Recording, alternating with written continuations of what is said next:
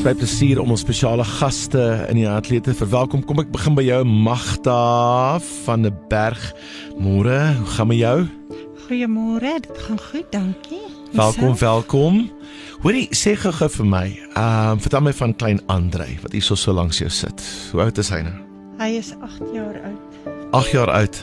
Vertel my 'n klein bietjie, gee my 'n bietjie agtergrond. My dogter was swanger gewees, so 6 maande toe sy masels gehad en hy is gebore met rubella virus. OK. Um in Steve Biko Hospitaal. Um na 2 2 3 weke toe kon hy huis toe gaan. Hy was 'n dag by die huis toe sê hulle nee wag. Hy moet terugkom, sy toetse bloedtoets het terug het uitgekom. Um hy het 'n bakterie opgetel in die hospitaal. Ons vat hom Okay. toe terug. Na nog 'n week, nou ja, toe sy ontslaan. Na 'n maand by die huis toe laat weet my dogter vir my mamma iets is fout. Mm. mm. Um hy hou niks in nie. Ek het hom gaan haal, ek het hom pediater toe gevat in vereniging. En hy het gesê as ek laat bietjie langer gewag het dan het ons hom verloor. Toe Is dit- gastro so mm. erg, hy hy was so maar geweest. Mm. Toe jaag ek terug Steve Biko toe met hom. Um hy was daar 2 weke in die hospitaal. Um toe hy daar uitkom toe sê ek vir my dogter, weet jy wat, ek gaan hom vat en ek gaan hom grootmaak. Toe sê sy dis reg, sy waardeer dit. En want hulle het maar net nie, hulle het nie die geld om hom om om They just don't have the means. Ja, ja. Mm. En van babatjie tyd af is hy by my. Ek het hom toe nou op eh, of die hospitaal het hom op Alfare melk gesit. Kerk het ons gehelp, vriende het ons gehelp, familie het ons gehelp om dit te koop want dit is 400 gram uh blikkie Mm. vir oor die 400 rand. Sjoe. En hy twee sulke blikkies 'n week wat ons hom gegee het. En toe sit hom oor na uh Pepticate. Dit is hierdie medis medisinale melk, maar dis verskriklik bitter. Mm. mm. En ehm um, toe hulle hom oorgesit het op dit, toe moes ek hom gee, dan gee ek hom 5 ml, Mm. mm. dan wag ek so vir 'n halfuur dan gee ek hom 10 ml totdat ons op 20 ml kom. Maar dit gewerk. Hy lyk gesond. gewerk, dit het gewerk. Hy lyk gesond en hy Ehm, lyk besig. Ja, hy's gebore met 'n met gaatjies in die hart, twee gaatjies in die hart, skrotumbreekie. So tot op 2 jarige ouderdom het hy lapdoeke gedra. Mm. mm. Hy dra nog steeds doeke in die nag. Mm. Ehm um, maar deur die dag is dit alraai. Hy kyk baie vir jou. Ehm, Julle is close. Ja, ons is. Ek het op 2 na ek het agtergekom toe hy 2 en 'n half is. Daar's fout met sy gehoor, hy kan nie hoor nie. En hulle het hom getoets, toe sê hulle vir my sy regteroortjie het hy so te sê geen gehoor in nie.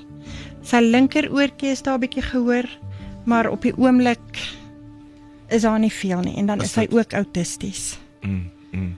So Ek sien net gehoorstukkies, ja, ja.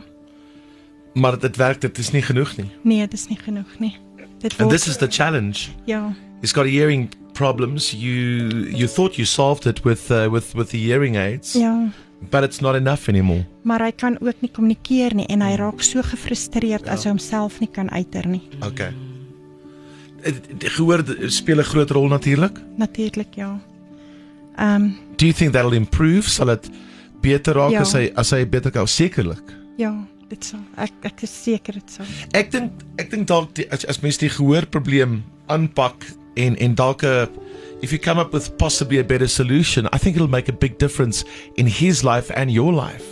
Ja. If you can communicate better, wouldn't Ja, it? dit sal. Waar kry jy die energie? Ek dit ek dink dit die Here gee dit vir my. Dit dit kom van self. Ehm um, ek sal dit enige tyd weer doen. Hy is my bloed. Ek is lief vir hom. Sure. Well, you were sent. I can tell you that. I can tell you that you you're an angel. Um 8 jaar oud, want 8jariges is al klaar redelik besig Ja. en en en en baie mamas en pappas of you sê dis nogal 'n handvol. Um verstaan jy? And, and and with all these these challenges, but you never back down. Nee. Nee, ek sal nooit nie. You never Hy stop is my- hoping, Hy caring. is my alles. En ek kyk vir die hele tyd. Dit is vir my die die die die mees spesiaalste deel daarvan. Is They've got a very special bond. Yeah, you can see Can it in see their it? eyes. Yeah. So die gehoorstukkies uh, wat hy nou in het. Uh, where where does that place him in terms of hearing? Wat wat, wat dink jy? Waar is hy as dit kom by gehoor? Hy kan hoor 'n bietjie en dan doen hy liplees. as Maar nie hy- genoeg nie. Nie genoeg nie. Nee. Wat is 'n moontlike oplossing? Ek sal sê die cochlea implanting. Het hulle vir jou gesê dat dit dit sal 'n groot verskil Ja. maak? Ja. En en dit is natuurlik uh, dis nog dis nog al 'n grootte. Ja. Ehm um, sy regter oortjie het hy amper geen gehoor nie. So hulle gaan hom by die regter oortjie moet insit en dan sy linker oortjie gaan hulle vir hom grommets insit. Klink na 'n dierspel. Ja, dit is. Maar ons sal daar kom. Wat waarvan praat 'n mens? Geef my 'n idee. So 230. Nee, 200 by die 300 000 rand. En jy het mediese fonds, Ja. maar daar's 'n tekort. There's always a gap, isn't ja, there? There's always a daar's gap. tekort. En daai daai gap is is wat? Seker hier 68230. So hier om en by die 70000 Ja. rand merk. Ja, Is is dit die verskil tussen die die cochleaire implanting en nie? ja. Really? Ja. 70000 rand. Dis nog steeds 'n 'n lekker môre. Hy kyk heeltyd vir ouma. Ons alke dan nou loer hy vir my. Andrei, uh ek wil jou voorstel aan 'n uh, um, 'n gas, ander gas op die program vanoggend, uh, Erika Basson, uh, representing the Foundation for Children with Hearing Loss in Southern Africa. Uh Erika, môre, hoe gaan met jou? Môre môre, baie goed, dankie met julle. Lekker, dankie. Is dit nie mooi as mens hierdie if you see this bond between Beautiful. Magda and and Andre and you must hear a lot of stories like these. O ja, nee, ons het baie spesiale gevalle. dit ehm um, ja, mis Dit raak mense so hartsnore hoor. Do people realize sometimes how important hearing is, especially in the developmental years, especially when it comes to confidence, especially if it comes to, I suppose, finding your personality? Marta said said it there. He's got difficulty expressing himself, and his hearing must play a massive role, huge role. So, absoluut. Ek dink ehm um, dit is iets wat baie mense as vanselfsprekend aanvaar, Right. hoor. Ja. En ons besef nie altyd, jy weet, 'n kind, ek ek sê nou nou vir Magda, jy weet om te sien hoe hy gevorder het van toe Ja. hy klein was tot Ja. nou toe. Um hy het 'n mate 'n manier van homself bietjie beter uitdruk as kom ons sê 5 jaar terug. Okay. Kan jy dink waar deur 'n kleintjie moet gaan Ja. wat nie kan sê my maag geseer, my ore pyn. Um jy weet ek is honger. Daai tipe van goed nie. Daar's geen mate van kommunikasie nie. Dit maak enige verhouding moeilik. Um enige band moeilik. Um skool, al daai tipe van goed speel 'n rol. Hy's nou ag. So he's still going through the, he's got a couple of, of very important years ahead of him. How much of a difference do you think it's going to make if he gets a, the, the the proper help and, and operation? Ja, so as hy um kyk hy kry nie op hierdie stadium genoeg voordeel uit sy gehoorapparate mee nie want sy gehoor het so verswak. Sure. Um jy weet oor die oor die laaste paar jaar. So hy hoor nie al die klanke nie en dit het 'n groot invloed op sy spraak en ook om om spraak en taal aan te kan leer. So as hy 'n cochleaire implanting kry, um omdat cochleaire an- implanting basies daai beskadigde haarselletjies, ek wil amper sê bypass en met 'n elektriese sein die gehoorsenuwee stimuleer. Um wat daai boodskap na die brein toe vat. Um is dit 'n heeltemal 'n totale ander storie van van klanke en en taalverstaanbaarheid wat hy wat hy dan die vermoë voor gaan kry. Verstaan, hy gaan um klanke kan hoor wat hy nie nou kan hoor nie. Dit gaan help as hy intensiewe spraakterapie kry. Um, It's going to make a big dit gaan difference. 'n baie groot verskil maak en en hy het reeds ek wil amper sê hy het reeds daai bane is klaar gelê want hy klaar 'n paar klein woordjies wat hy hier en daar sê. So sy sy ontwikkeling gaan gaan definitief as hy eers hierdie Hmm. amazing operasie gekry het en hy kry al sy rehabilitasie na die tyd. Laat Magda wat Magda hoor. I mean, you tell Magda this morning um what we can do for them.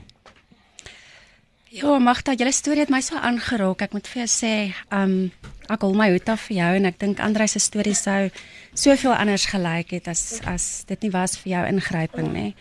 En um al die input wat jy wat jy in sy lewe het, verstaan, dis baie groot impak. En ek sien hierdie mannetjie het vreeslik potensiaal. Ehm um, hy is so nuuskierig en hy's besig en ehm um, hy praat 'n paar woordjies hier en daar. Hy interact, hy's baie baie oulik. Ehm um, ek kan nie toelaat of ek dink en ons baie mense wat saam met my sal stem, hoe kan 'n mens laat geld in die in die pad staan van van 'n wonderlike lewensveranderende operasie. So ek wil graag vir jou sê dat ons het reg gekry het om die hele volle uitstaande bedrag vir Andre in te somel van ons kant af en dat die kokleaire afdeling van die Oorinstituut ehm um, sy operasie al maandag sal kan doen, maandagooggend. Wow. En ja, by dit wil ek vir jou sommer sê ons het 'n ekstra 5000 wat ons bysit vir sy rehabilitasie vir die eerste jaar sy sy programmeringssessies wat moet gebeur soos hy vorder. Mm. En ja, ons is al die pad daar agter julle. By julle agter julle en ja, om die pad saam met julle te stap en ons sien uit na na wat Andrei oor van 5 jaar van nou af gaan terugkyk en en vir die wêreld kan vertel. Ja. Sjoe, baie dankie.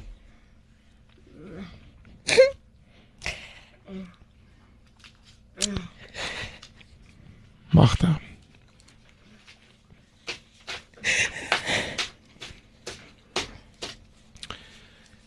Ek kan net sê dankie. And now everyone's quiet. Even Andre. For the first time this morning. mm. A dankie aan die Foundation for Children with Hearing Loss. Dankie. Dankie Martin. Julle sing hulle. Magda. Nou sing hulle om jou. Ja, definitief. En jy is 'n engel. Jy is die hoofengel. Hm. Um please come back again. Keep us uh, in the loop. Uh, alles van die beste met die met die operasie, die implanting. Um en ek weet dit gaan 'n groot verskil maak in jou lewe en natuurlik ander se lewe. Dankie die storie kom deel dit. Baie. Good job angels, good job. Hello, good morning. Good, good morning. This is Breakfast with Martin Bester. Martin Bester. Martin Bester. Love Martin Bester se show. Love it. Wake